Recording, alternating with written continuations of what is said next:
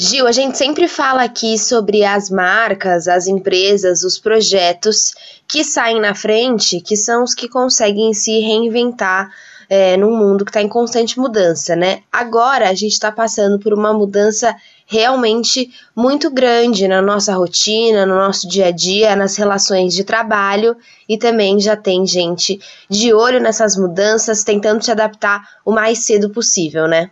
Letícia, enquanto o mundo está na sua quarentena, para a gente curar essa crise do coronavírus, nós vamos falar das experiências virtuais imersivas colocar milhões de pessoas, milhares de pessoas, para assistir como shows dos sertanejos. A Fórmula 1, pensando nisso, ela realizou o Grande Prêmio de Bahrein, que foi adiado na vida real no seu game oficial.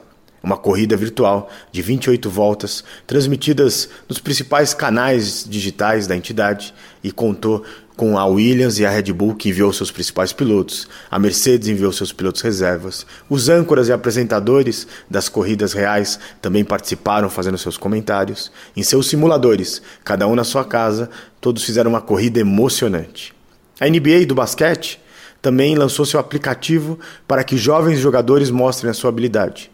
Todos os anos eles realizam as peneiras para a próxima temporada e agora não foi possível por esse momento de quarentena mas utilizando uma tecnologia de inteligência artificial que registra estatísticas em quadra, arremessos, rebotes, habilidades com a bola. Eles vão selecionar pessoas jovens do mundo inteiro para a peneira da NBA em 2021.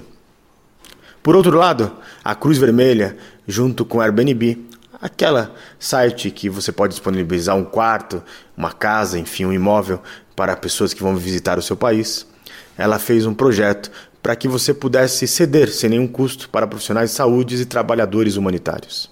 As casas, evidentes, tinham que ter protocolos de limpeza, com base em recomendações de especialistas médicos. Nas seis horas de lançamento da iniciativa global, 18 mil anfitriões disponibilizaram suas casas sem custo nenhum para os profissionais de saúde. Só na França e na Itália foram 6 mil pessoas que ofereceram suas casas gratuitamente. Se você quiser saber mais sobre esses projetos novos nessa época de coronavírus, entra no nosso site bandnewsfm.com.br e procura a coluna Revolução Band News.